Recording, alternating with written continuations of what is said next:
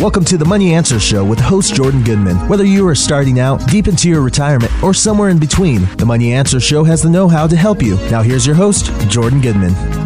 Welcome to the Money Answers Show. This is Jordan Goodman, your host. Uh, later on the show, we're going to be hearing about earning a passive income from one of our sponsors, Liquidity Card Solutions. In this case, my uh, guest for this week is Cary Siegel. Uh, he has written several books the theme of which is why didn't they teach me this in school, but um, money management schools, uh, money management skills. Welcome to the Money Answers Show, Cary. Thank you. Thank you, Jordan. I'm glad to be here.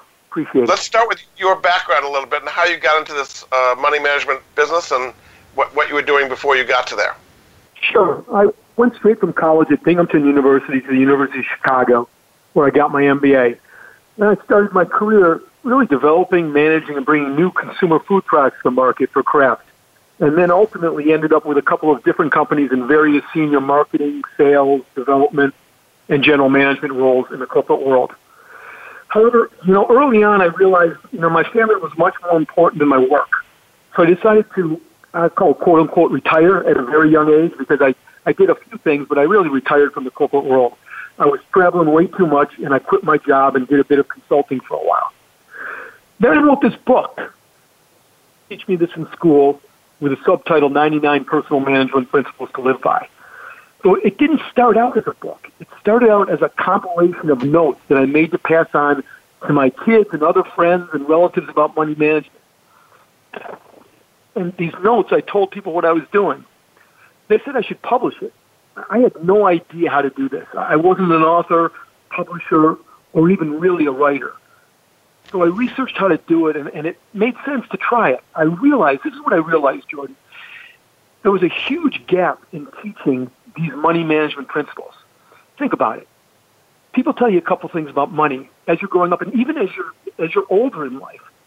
People tell you from a young age until forever that one, money is important, and two, you need to earn it. But no one through that process. And remember, I went to University of Chicago, one of the best business schools in the country for finance. No one ever teaches you how to manage it. They didn't teach me. Nobody taught me that. You do it through through what's going on around you. When I say they, they don't teach you it. I say they meaning parents, teachers, and anyone around you. They either one don't understand it, or they understand it too well and complicate it. When I researched it, I found complicated books on the subject that would overwhelm people with terminology and complication of simple thoughts. There was no book that would teach it simply and easily to people of all ages. So I kept it real simple and easy without numbers, which was key, made it a quick read, non-intimidating, and importantly motivating. I, I, I didn't do this to get published, so I self-published it. I didn't expect, I expected, you know, a 100 copies to be given to friends and, and such people who I cared about. I was truly shocked that it took off so well. To date, I've sold over 150,000 copies, and over a half a million people have read it. And I'm not saying that to brag. I, I'm I'm amazed. Okay, from from there, I started presenting it to groups across the country: corporations, the very wealthy, the homeless, high schools, universities, grad schools, even libraries and bookstores. As you can tell, whoever would listen to me, I'll talk to about this subject because I really feel that I can help them.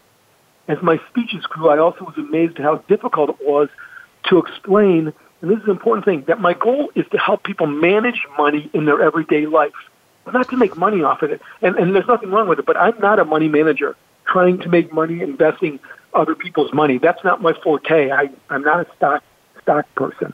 Um, although I love playing with them, I, I, it's not something that I'm, I'm trying to do. That's why there's still a lot of universities that don't don't take me up on my offer to give them free presentations the book is not, and, and I'm not someone who talks about getting rich quick. I'm somebody who talks about and learned again through this process, probably length too lengthy in terms of telling you who I am, and what I do. But it's a live within your means and live a good life book. And, and yeah. as you can tell, it's truly my passion every day to motivate people Indeed. to, as I say in my podcast, take control of their money before it takes control of them. Why is it that you think that schools are not teaching it? I mean, there are all these personal finance education classes. I think it's 17 mm-hmm. states currently require uh, a course in personal finance education before you graduate. So there are definitely right. schools teaching this kind of stuff. Why do you think they're not getting through the material you're getting through in your books? show two things. One is there are 17 states, but there are only 17 states, and they are only requiring one class. Okay? To me, this is as important as anything that you're learning. You know, my kids took five different, you know, different AP courses, different math courses, yet nothing on this.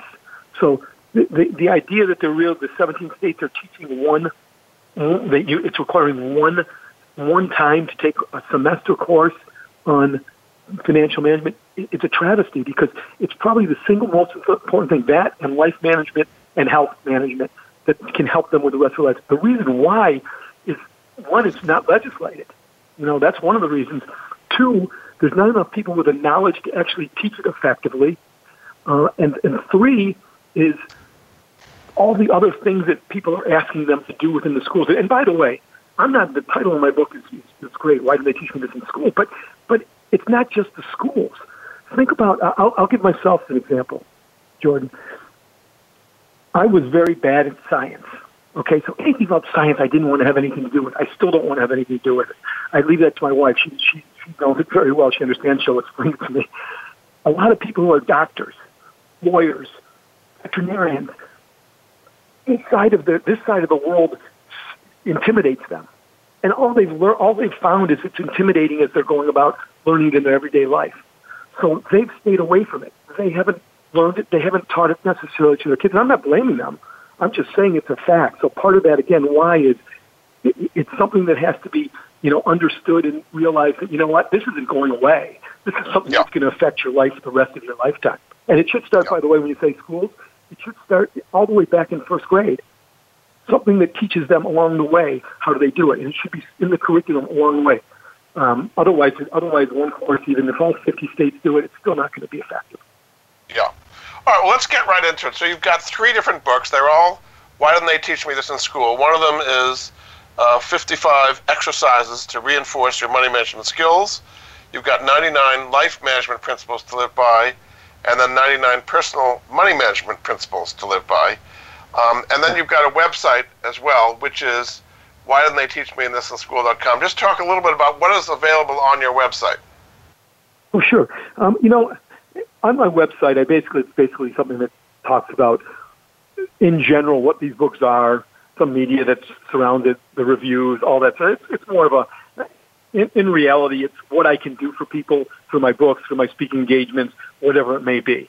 Um, the books in themselves um, are very easy to read and very informative. For example, I the reason I developed the workbook is because I didn't realize until I started getting lots of emails from different folks that there were schools, there were colleges, universities, and high schools. And by the way, even the even the Army out in Colorado was using my book to teach people um, how to manage effectively manage their money. So I developed a workbook to go with that in conjunction with that book. So those are my my, my main book is on money management, and one that helps that is the workbook because it helps people, you know, in schools and universities, and also people who are just buying something extra for their kids. The one on life is, I'll call it my, I think I said it originally. I am adamant that schools start teaching more about things that matter for the rest of your life. Money management yeah. is number one to me. Life management, um, and if you've looked at the book or read through it, it's my perspective. Again, my perspective on what's important in terms of learning small things about life that'll help you out as you go further. Um, and and I want to stress on all, all these books it's one person's perspective that some people can disagree with some of the principles in them, and if you've looked at it, you've probably looked and said, I might not agree with this, okay? My goal is to motivate people to start thinking about these things so that they don't end up in a bad spot because they're blaming everyone else for their problems as they get older. Yeah. All right, let's get right into it. So, in your 99 personal uh, money management principles to live by, the first group is life lessons, as you call it. And the first one is to marry the financially right person. What do you mean by that? Well, I want to make sure it's clear. It doesn't mean marry someone who's wealthy. It means that if you think about it, Jordan, what's the number one? And you'll know the answer right away because we're both, we're both in this sort of uh, uh, in, in this space. What's the number one thing that married people fight over? Probably money. Money. right, it's money. It's it's money, and the problem with that is um, it's the least if you think about when you date somebody, okay, it's the least talked about subject when you're dating, right? And you spend a lot more money when you're dating. You're going away, you're giving each other presents, you're going out and doing things. It's not reality a lot of times. Even if they can afford, even if they can't afford it, somebody they don't necessarily show their real selves. If you think about from the standpoint of uh, compatibility, you need to really understand. You know, is the, your partner going to be a saver or a spender, and are they showing it as as you're you know as you're dating? Because if they're a spender and you're a saver, you're going to have some really tough times. Is it and, good and to have two savers or two spenders? I should should you always have two of the same kind? Because that could be a balance well, if you have it, one as a saver, and one as a spender. It'd be great, Jordan, if you don't have two spenders, because that's going to get you guys in big trouble. but but uh, right. you, you're you're definitely better off at least having the you know the, the right mindset. Because if you're both, if one of you is going to be a, a spender, and the other one is very conservative and doesn't want to do that, you can have issues. If you're both spenders, you're probably going to get in some other issues in terms of your debt, in terms of things that are going on, unless you start changing your ways. Um, but it, but it is a, it, the key here. The important thing is that you should have before you're married. You know, you need to know what somebody's net worth is. You know, it's a tough thing to talk about. You know, you need to know how much debt they have, if they have debt. Do they have something? Do they have um, some sort of, um, I don't know, thought process in their career where they're going to quit soon? Um, what, what's their what's their salary? All sorts of things like that that are not they're they're sensitive subjects, but you need to have those discussions before you get far along in your relationship. Okay, we're going to get into more of these as well. Um, my guest this hour is Cary Siegel. He's the author of several books called Why Didn't They Teach Me This in School? Uh, you can find out more about his money management tips and everything we're discussing at his website, which is Why Didn't They Teach This in School? Why didn't they teach me this in school.com? We'll be back after this. And now, a word from our sponsor on earning a passive income. Nobody likes the guy who says, I told you so. The guy in 1991 who said to you, invest in the internet, it's going to be huge. Or the guy in 1997 who said, come on, this is going to be big. They call it social media. And the guy in 2009 who said, I'm telling you, man, crypto is real. Now, I'm not going to be that guy who says, I told you so. But I am telling you that there is a 21 year old international company where you can become a global project partner, earning a passive income doing exactly what you're doing at this moment. No selling, no recruiting clients, no administering a business after hours. Visit www.mypassiveincome.life now. That's mypassiveincome.life. Don't let history repeat itself on this one. Earn a passive income. Now listen again. That's mypassiveincome.life. Have you had a chance to check out Voice America's online magazine and blog? If you love our hosts and shows, check out articles that give an even deeper perspective, plus topics about health and fitness, movie reviews, philosophy, business tips and tactics, spirituality, positive thought, current events, and even more about your favorite host. It's just a click away at blog.voiceamerica.com. That's blog.voiceamerica.com. The Voice America Press Blog. All access, all the time. We're always talking business. Talk to an expert.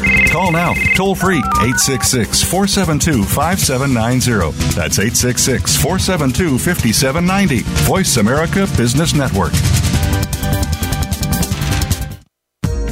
You've been listening to the Money Answers Show with Jordan Goodman. If you have a question for Jordan or his guest, please call us now at 866 472 5790. That's 866 472 5790. Now back to Jordan.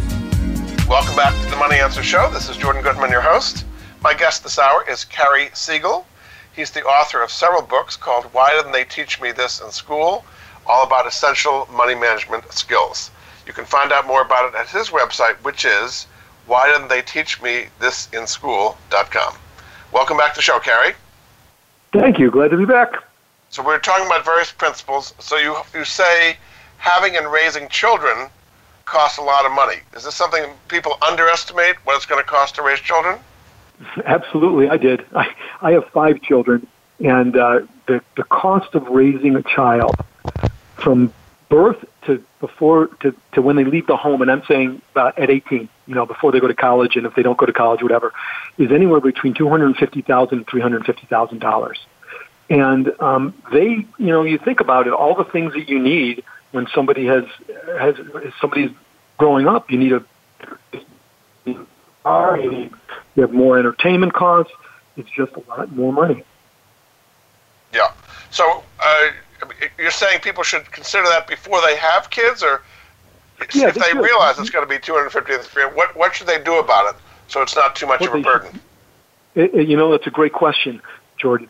They should really make a plan and say, you know what, it's something that you have to plan for in everything in life. Here's what we're doing. We want one, one person's going to stay home, or both of us are going to work, and here's what we're going to be doing. This is what we think we can afford also with our children. Now, it sounds like a non-emotional decision, um, but you need to factor in those non-emotional decisions along with the emotional. I mean, I love kids. I didn't realize I could have gotten myself in trouble with that many kids. And I always say whenever I talk about children, I love my children, but if they're listening, I'm glad I had all of you, even though you're very expensive. How, how many kids did you have? I have five children, and they're all within four and a half years of each other. So what is what has been the financial burden of that more than you expected? Oh, everything. Um, you know, the, the the cost of you know all the I'll call it entertainment, the sports, the um, the food. Um, we have a, uh, we have five kids right now that are all three of them are uh, should be out of the house, but because of COVID, we have five five people at home, back at home. And you look at it, you look at the cost of you know healthcare, you look at the cost of you know what you need to have in terms of the proper number of rooms for them to live in, and it you know it it costs quite a bit of money. Um, then you think about college, and you want to what you want to do. I always said, you know, I paid for school myself. My kids can do the same, but you want better things for your kids.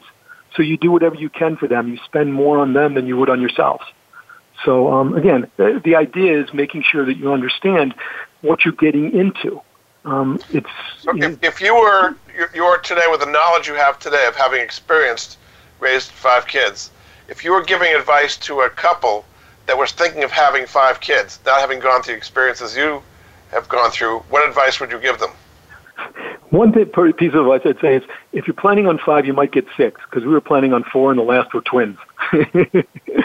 uh, my my advice to them would be that was you know what there's a lot of unplanned expenses. That's number one. Um, is there's unplanned expenses that you don't think of. Two is make sure you have enough that you can give them what what they need along with the love that you want to give them because it's a lot of it's not just money. All this I talk about money in my book, but it's also what you can give to all your children, your time and energy. You know, are you fortunate enough to be able to have somebody at home to help raise the, the children, or are you going to be leaving them on their own? And how do you manage that? Okay, your next principle is always live below your means. So you're saying a lot of people don't do that. They live above their means, is that right? And how can they live below your means instead? Oh, Jordan, that's probably the biggest one. If you can manage that effectively, and if you can do that, you can live a great life. But people don't want to do that. Unfortunately, and you won't like this terminology, but Americans were pigs. We want to have it all. We want everything now. We can't wait until we can afford it. Okay? Living below your means is basically, you know what? You're making X amount of income. Some this is what's coming in. You want to live a little bit below that. Doesn't mean that you're going to live badly. Okay? It means you have to prioritize what your wants and needs are. Yours, nobody else's, yours and your family's then make sure that you live accordingly. You can have certain things. You can't have everything you want. It just doesn't work. Um, Yeah. and, and that's very important to realize because if you can live below your means a bit, you're never going to get behind. Okay, and you can look, Jordan. You know, look at look at all the athletes, entertainers, and different folks that go bankrupt. Over sixty percent of the NFL and NBA players go bankrupt. Okay, Michael Jackson was was all, I think he was bankrupt or almost bankrupt. These are people that have tens of millions of dollars because they're spending more than tens of millions of dollars. So that can happen to you too at all different levels.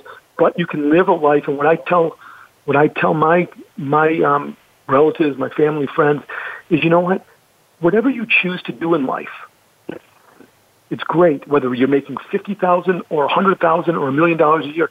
but live your life according to what's coming in. And that sort of goes with what you were asking about children.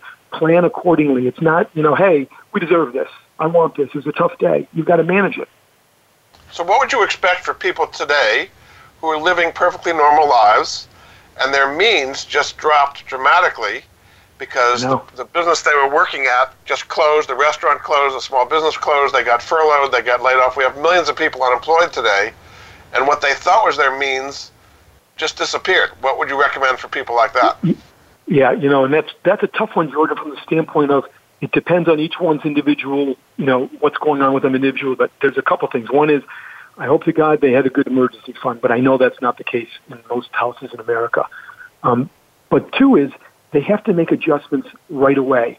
And that's a tough thing to do. And you'll say, well, what do you do if you have nothing coming in? Or if you have nothing coming in, you know, you've got to, you've got to, you've got to make some really difficult decisions. And again, individually, I don't know what they would be. But for example, you might say, I can't live in this home anymore. And, and that's a very tough thing to say. And it's a very, and I've seen that happen not during, during this one, um, but it's going to be happening obviously in the next few months. Um, but back in 2007, 2008, there were a lot of folks that I knew and gave advice to. It's like you don't have any other option. Yeah. Change how you live and where you live and what you have, and you can't do certain things.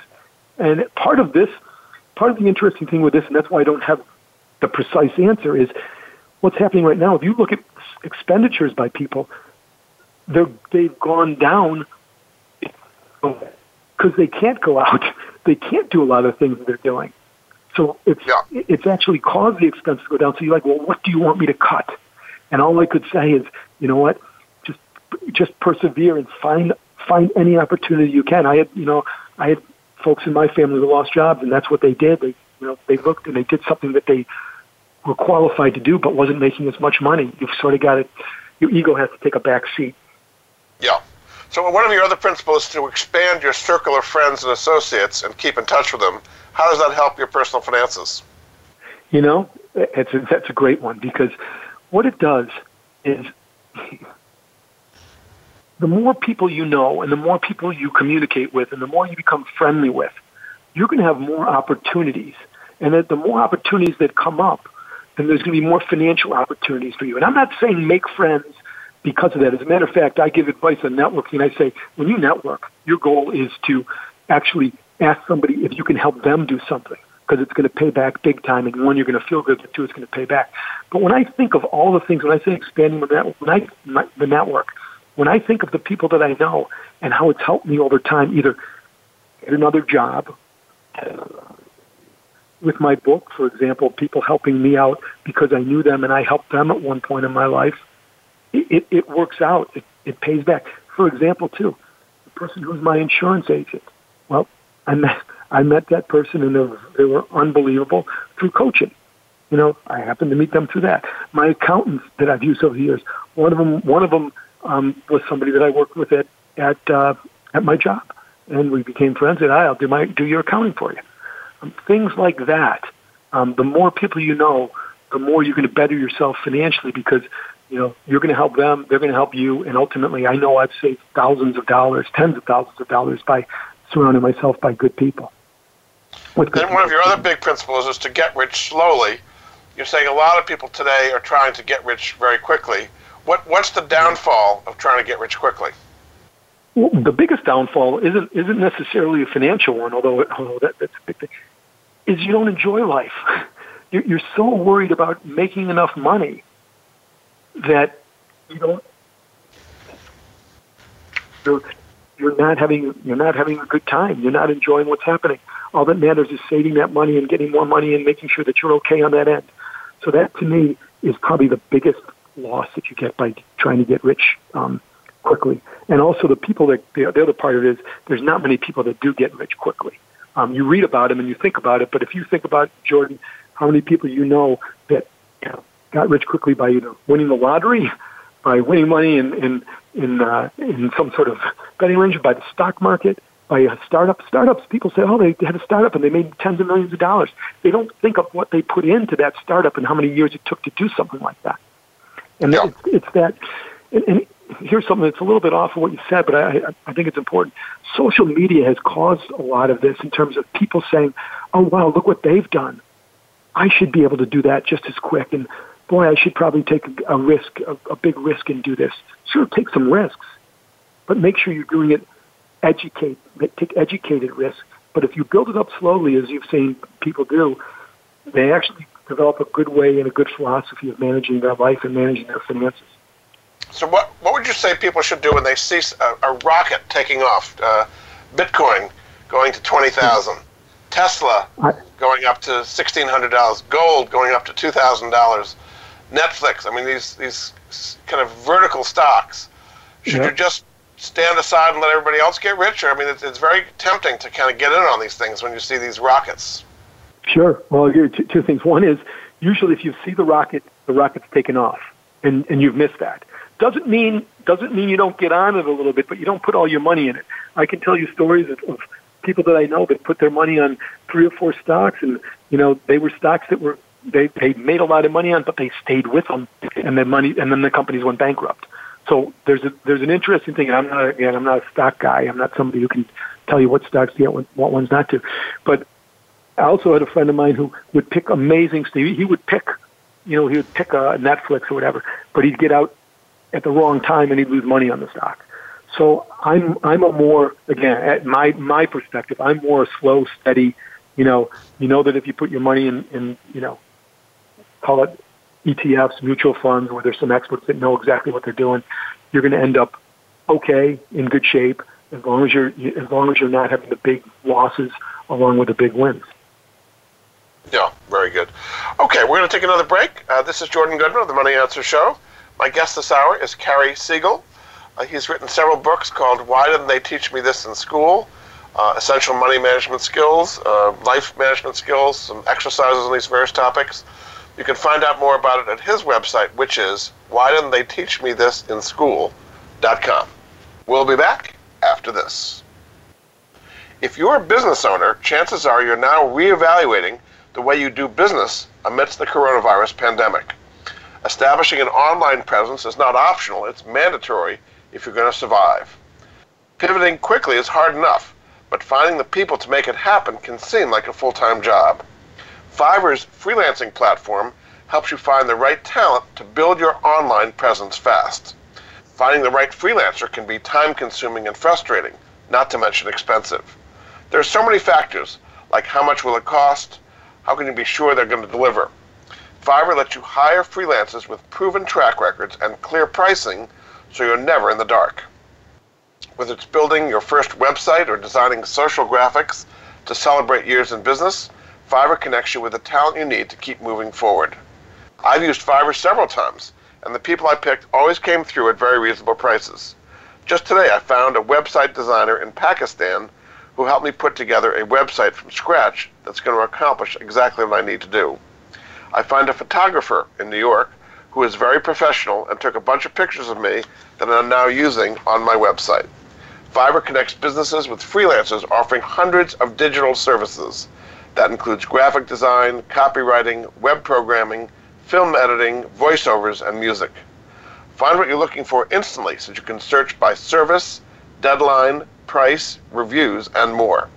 You know exactly what you're paying for up front. No hourly fees or negotiating. Payment is released to the freelancer once you approve the work. Fiverr offers 24 7 customer service if you need help. They offer quality talent you can count on since sellers have worked for some of the most influential brands in the world, including Google, Netflix, and PayPal. Reviewer seller ratings and buyer feedback to select the right freelancer based on your budget. Find your talent today at fiverr.com and receive 10% off your first order by using my code ANSWERS. It's so easy.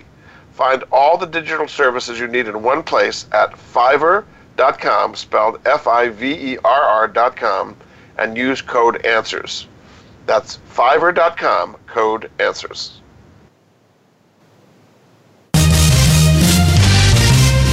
Stocks, bonds, investment opportunities, financial news, and talk.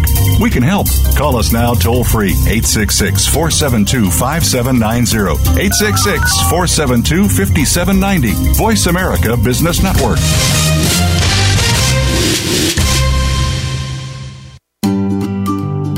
Or someone you love have a life insurance policy that's no longer needed or not affordable?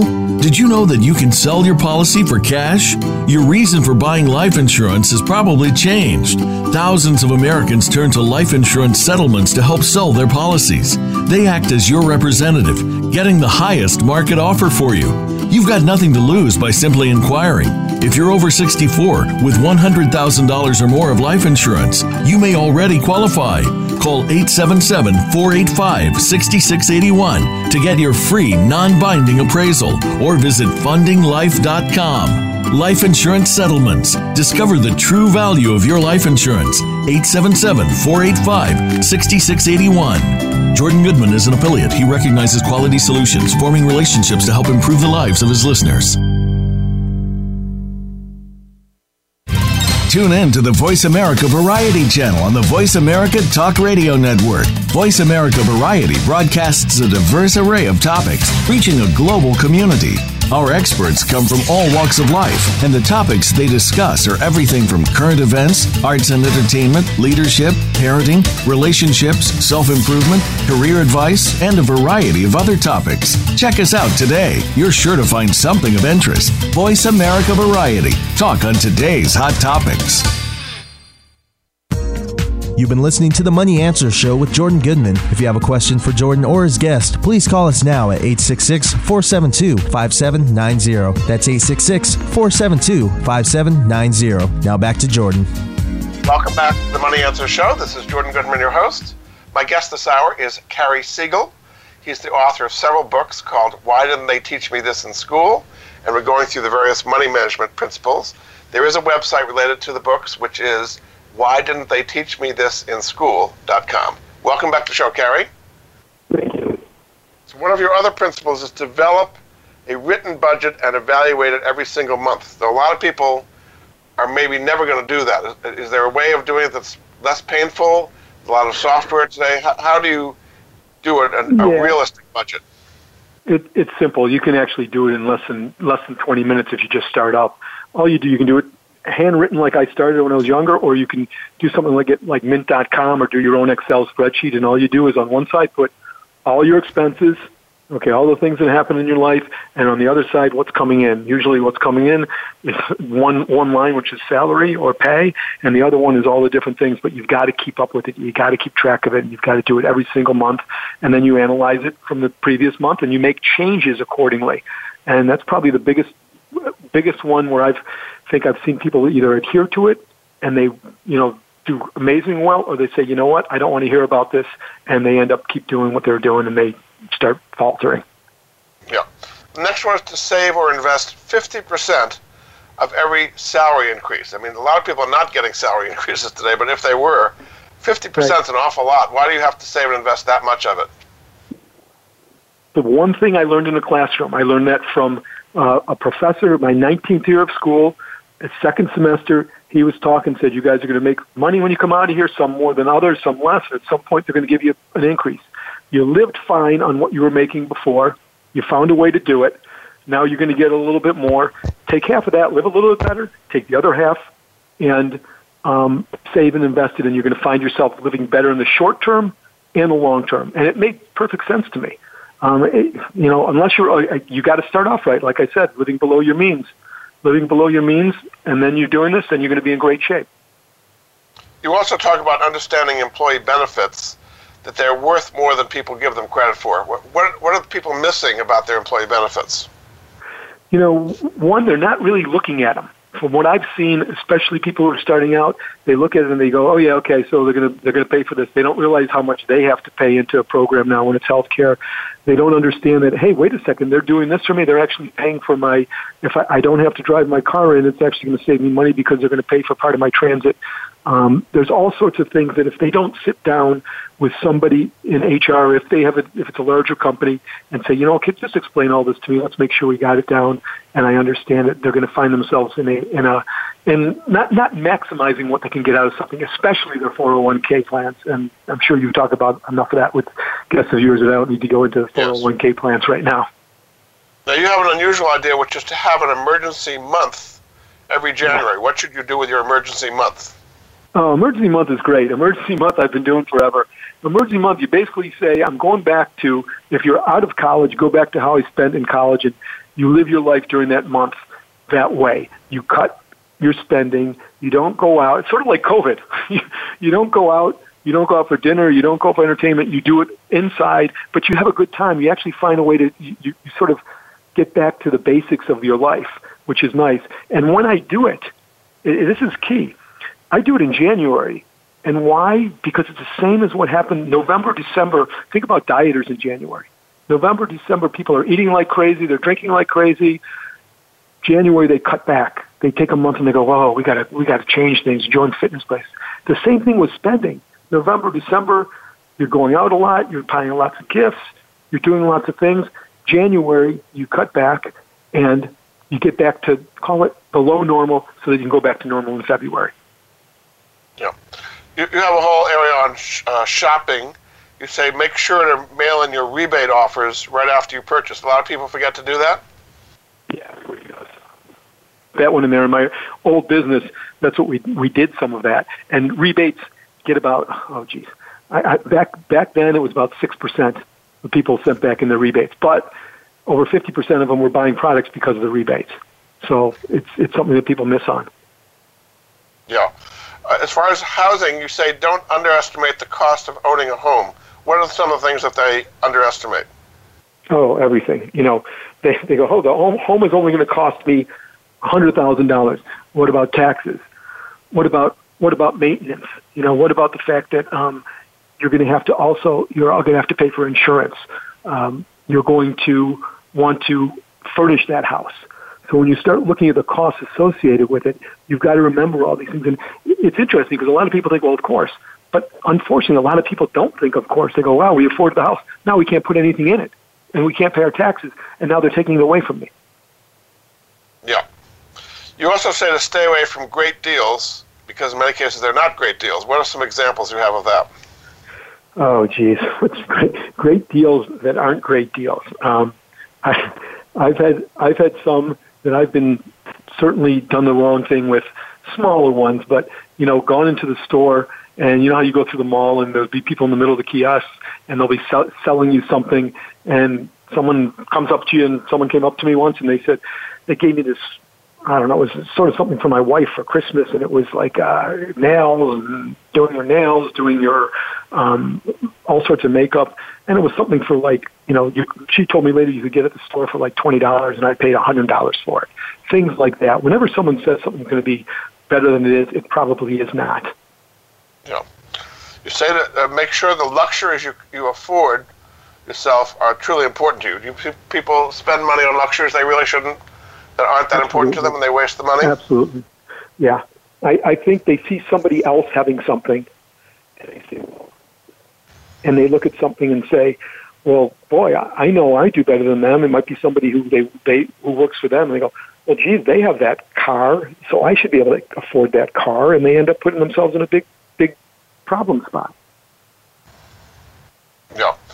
Uh, and as far as paying bills, you say pay your bills on time every month, and that don't forget to pay the government on time. What happens if you don't pay the government on time? Get, yourself in some big trouble.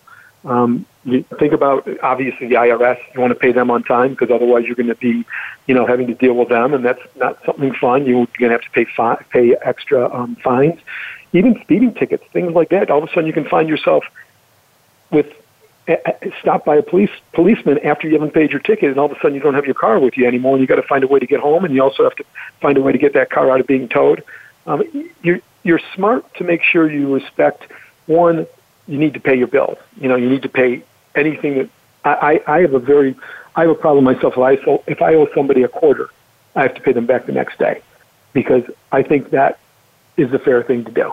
Um, my thoughts, my thoughts. Everyone has different thoughts on how they want to live their life, but I think it's very important to do that. You also say uh, it's okay to overpay the IRS by a little over the course of the years. A, lot of people yeah. overpay a lot, and they get big refunds. Is, is, that a mistake, or you think that's a good idea? A, people see that almost as a form of savings to have a refund. Uh, you know, I do, but not a big one, not a huge one. I think you said exactly what I would say is you know what? Have something small so you know you're not going to have to pay at the end of the year because that sort of stinks. You're going, oh wow, you know, I I thought it was okay. Now I got to pay five hundred dollars. But if you get five hundred dollars back, it was forced savings, especially when you're younger. But if you have a, a large amount, then they're holding your money for you that you could be, you know, earning. Well, now you can't earn a lot of interest on it, but you could be doing something with that. So you don't want to have a large sum, and you should probably base it upon what your income is and what you, you know, what you have coming in. So they've changed the withholding tables now, uh, where you're supposed to do it based not just on your salary, but your entire tax situation. And since right. a lot of people have the standard deduction, they don't have deductions anymore. It changes things. How would you uh, change withholding based on the new rules now? You know, I probably couldn't give great advice on that from an accounting perspective. I'd probably let, I'd probably leave that to an accountant. But um, what I've advised, you know, my my uh, family to do is to make sure that they sit down with, with our accountant and make sure that they go through that and make sure that he gives them a good num- good way of doing it. You've got an area on buying cars. You say to buy cars that fit into your current budget. Do you think a lot of people buy more expensive cars than they really need? Uh, I don't think as much as probably the previous generation. I think they're getting more practical in terms of how they're approaching transportation. A lot of people are saying, Do I need transportation? How much do I need? So I don't think so. I think that people are probably being a lot more wise in that area. Uh, but again, no matter what, you're going to have people who aren't who are saying, you know what, I want to have the status symbol of this better car even though I can't afford it. And I think it's important that you really judge what you need in a car too, because it's real easy to have that price go up on you because you're saying, well, I really want to have this, but do you need this? You know, in terms of some sort of luxury item within the car. And you're saying a solution is to buy last year's model on high ticket items, cars and other kinds of things. Is, is that it's not hurting Absolutely. your prestige to have last year's model? No, you know why? Because in another year, no one's even going to know it anyhow. Um, and again, my whole thought process is, who cares about what other people are thinking? It's what's important to you.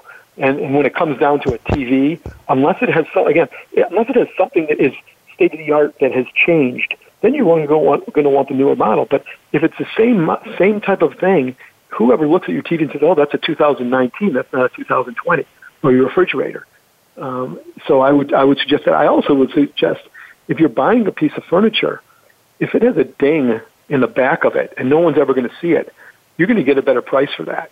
And you know that's something again to be aware of. Is you know you don't want something that's going to break down, but if it's something that no one's ever going to see, why not? Yeah, very good. We're going to take another break. This is Jordan Goodman of the Money Answers Show. My guest this hour is Cary Siegel. He's written a series of books called Why Didn't They Teach Me This in School?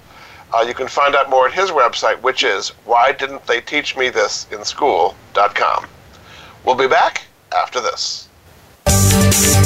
From the boardroom to you, Voice America Business Network. Are you a homeowner tired of making monthly mortgage payments with little progress towards paying down your principal?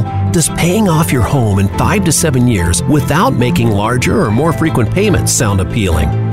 Paying off your home in full in five to seven years is really possible thanks to Truth and Equity's Mortgage Equity Optimization System, a money management approach that puts your money to work for you 24 7. If you own a home with some equity, have a decent credit score, and verifiable income, you owe it to yourself to learn more about Truth and Equity's program. There's no need to replace your mortgage or refinance in many cases. The system works for new home purchases as well as current mortgages. Your home is your largest investment. Own it outright in five to seven years. Call Truth and Equity 888 262 5540 or visit truthandequity.com 888 262 5540. Jordan Goodman is an affiliate. He recognizes quality solutions, forming relationships to help improve the lives of his listeners.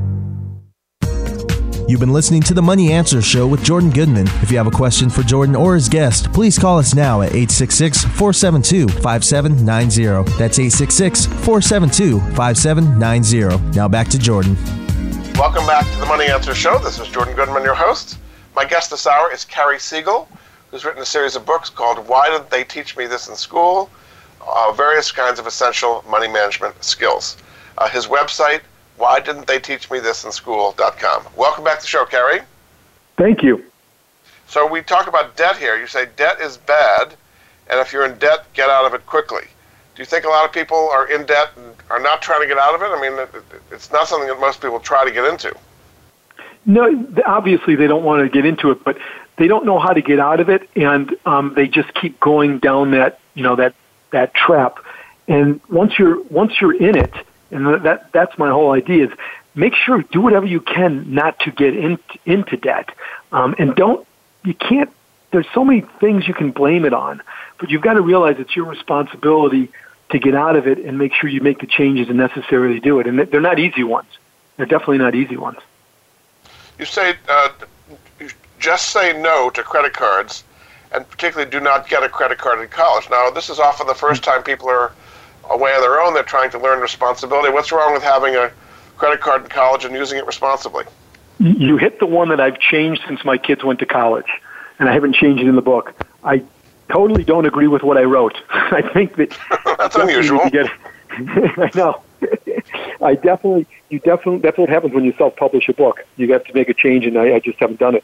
But um, it, to me, what I've learned is one, you need to get one because it's very difficult to get a credit card when you get out of college. My daughter was in college, and she came out and she had no debt whatsoever. Actually, had had assets, and she couldn't get a credit card because she didn't have a credit card in college.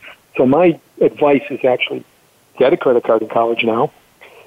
Two is make sure you use that credit card when you're there. Three is only have one credit card. And four is use it and pay that off every single month.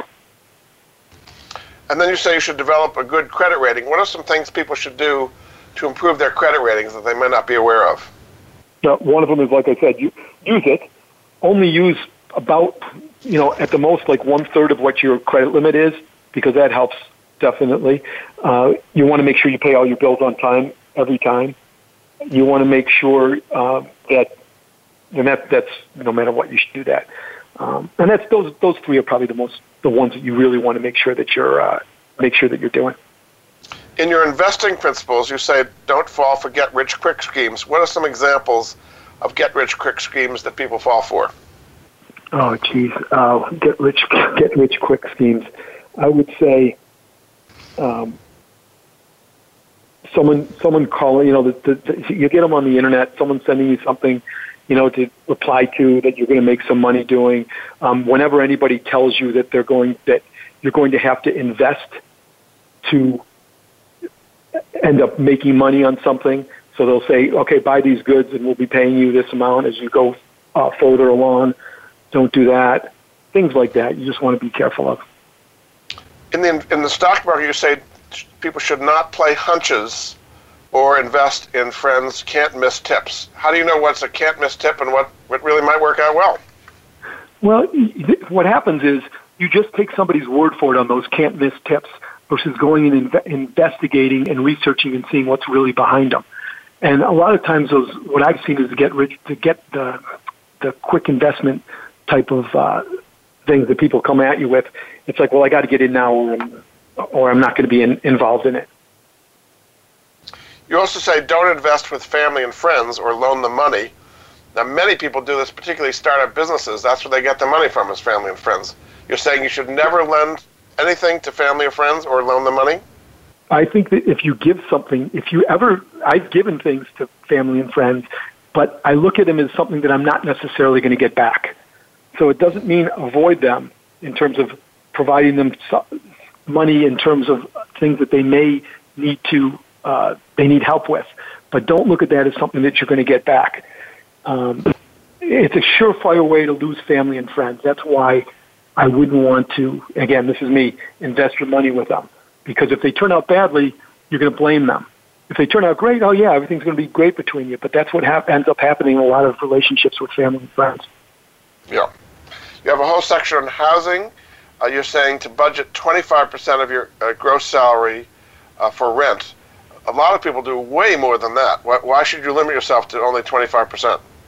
Uh, because that's what I learned a long time ago, and that's what I think um, works well when you look at all your expenses and all the things that you need to be spending your money on.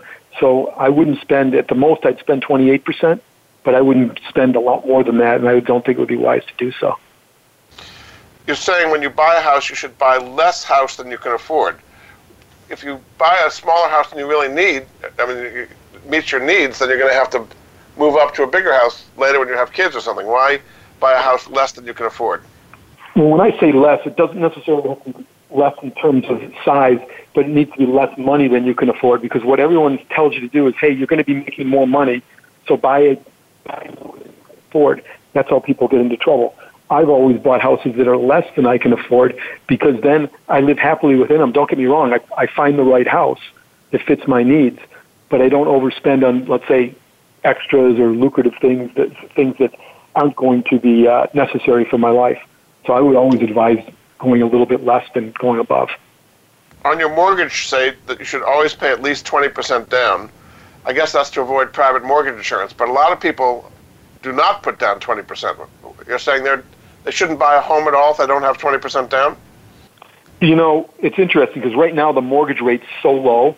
I mean, uh, unbelievably low that I would say you would try to still do the 20%, but if you had to and you had to go a little bit lower, now is the time that I would advise doing something like that. Um, but it is, you know, you don't want to pay that uh, private mortgage mortgage rate. That's for sure. The private insurance. You have a whole insurance area where you say always choose the highest deductible for homeowners and automobile insurance. Why do you always want the highest deductible? It's very rare when you use your insurance. I shouldn't say very rare. I've over time, it's been very rare for me. And the higher deductible is the lower cost for you. And as long as it's not going to break you, whatever that deductible is, then I would advise doing so. In the insurance area, you also say people should buy term insurance rather than cash value insurance, particularly if they're younger. When you buy it younger, when you cash value insurance younger, that's when it's cheaper. Why should you do only term insurance? Well, I would I would definitely do term insurance when I, when I when I was when I was younger. I did that, and it made sense for me. I looked at it and said, well, I can make more investing my money than buying whole life insurance or any type of insurance program. So I looked at it as a long term investment, and also as you're younger, you have less people depending on you. So it makes sense, you know, if you really want to have insurance um, and you need it for you know short term, then term insurance makes sense at that point in time. Uh, on wedding advice, you say that you should not have a big wedding that you should take the money and put as a down payment in your house. So you're you're kind of a wedding killjoy, is that right? No, no. I, I you know what? I had a great wedding. I didn't have to spend a ton of money on it. I enjoyed it. But if somebody gave me an offer and said, "Hey, we're going to give you X amount of money," um, instead of you know paying for instead of a wedding, well, I would have a smaller wedding and pay for my and have, still have a great wedding. Um, I think sometimes again, everyone has different points of view and perspectives, but I think people tend to overpay on things because they think that they have to because everybody else is doing so. Doesn't mean you can't have a great wedding. It just means you make uh, the right, uh, I'll call it, uh, priorities within it. We have about two minutes to go. Why don't you kind of sum up all the advice you've been giving here and what difference it'll make people's lives to learn these things and implement these things as opposed to what most people are doing, kind of bumbling through life without understanding all the stuff? Absolutely. The um, I think the most important thing is to think about is that, you know what? No one's going to teach you how to manage your money effectively. You may be lucky enough or fortunate enough to have somebody who can help you, but you need to realize at whatever stage you are in life, okay, whether you're right out of school, whether you're 50 or 60 years old, that it's all up to you. You can't blame, you know, I used to hear all the time, you know, they locked me into a high mortgage rate. I don't know what I, I I don't know that that there were extra fees there. My lawyer didn't tell me this. Uh, my my payment is too high. Nobody did that to you. You did that to yourself. When I say that, I'm not. I, I, I'm saying you have to take control of your own of your of your own life and the money that you're earning, whatever you're doing. It's all up to you. And if you and my whole message is I want you to get motivated. I want people to get motivated to take take the necessary steps, which means start learning about money management on their own. Spend the time every day or every week, whatever it is, listening to podcasts like like yours, Jordan, to understand. You know what? You've got to do it. Bottom line is, you know, if you take control of it and you do it the right way, you're going to live a pretty good life when it comes to that aspect, and that's a pretty big pretty big part of your life. Very good. Well, thanks so much. My guest this hour has been Cary Siegel. Uh, he's written a series of books called Why Didn't They Teach Me This in School? You can find out more about it and all the money management tips he has in them at his website, which is why didn't they teach me this in school.com. Thanks so much for being a great guest. I think people learned a lot, Cary. Great. Thank you very much. I appreciate it. I appreciate the time, Jordan. Thanks again, and we'll be back next week with another edition of the Money Answers Show. Goodbye for now. Thank you for joining Jordan Goodman and the Money Answers Show. If you have a question for Jordan, please visit his website at www.moneyanswers.com and be sure to tune in every Monday at 12 p.m. Pacific Standard Time right here on Voice America Business. See you next week.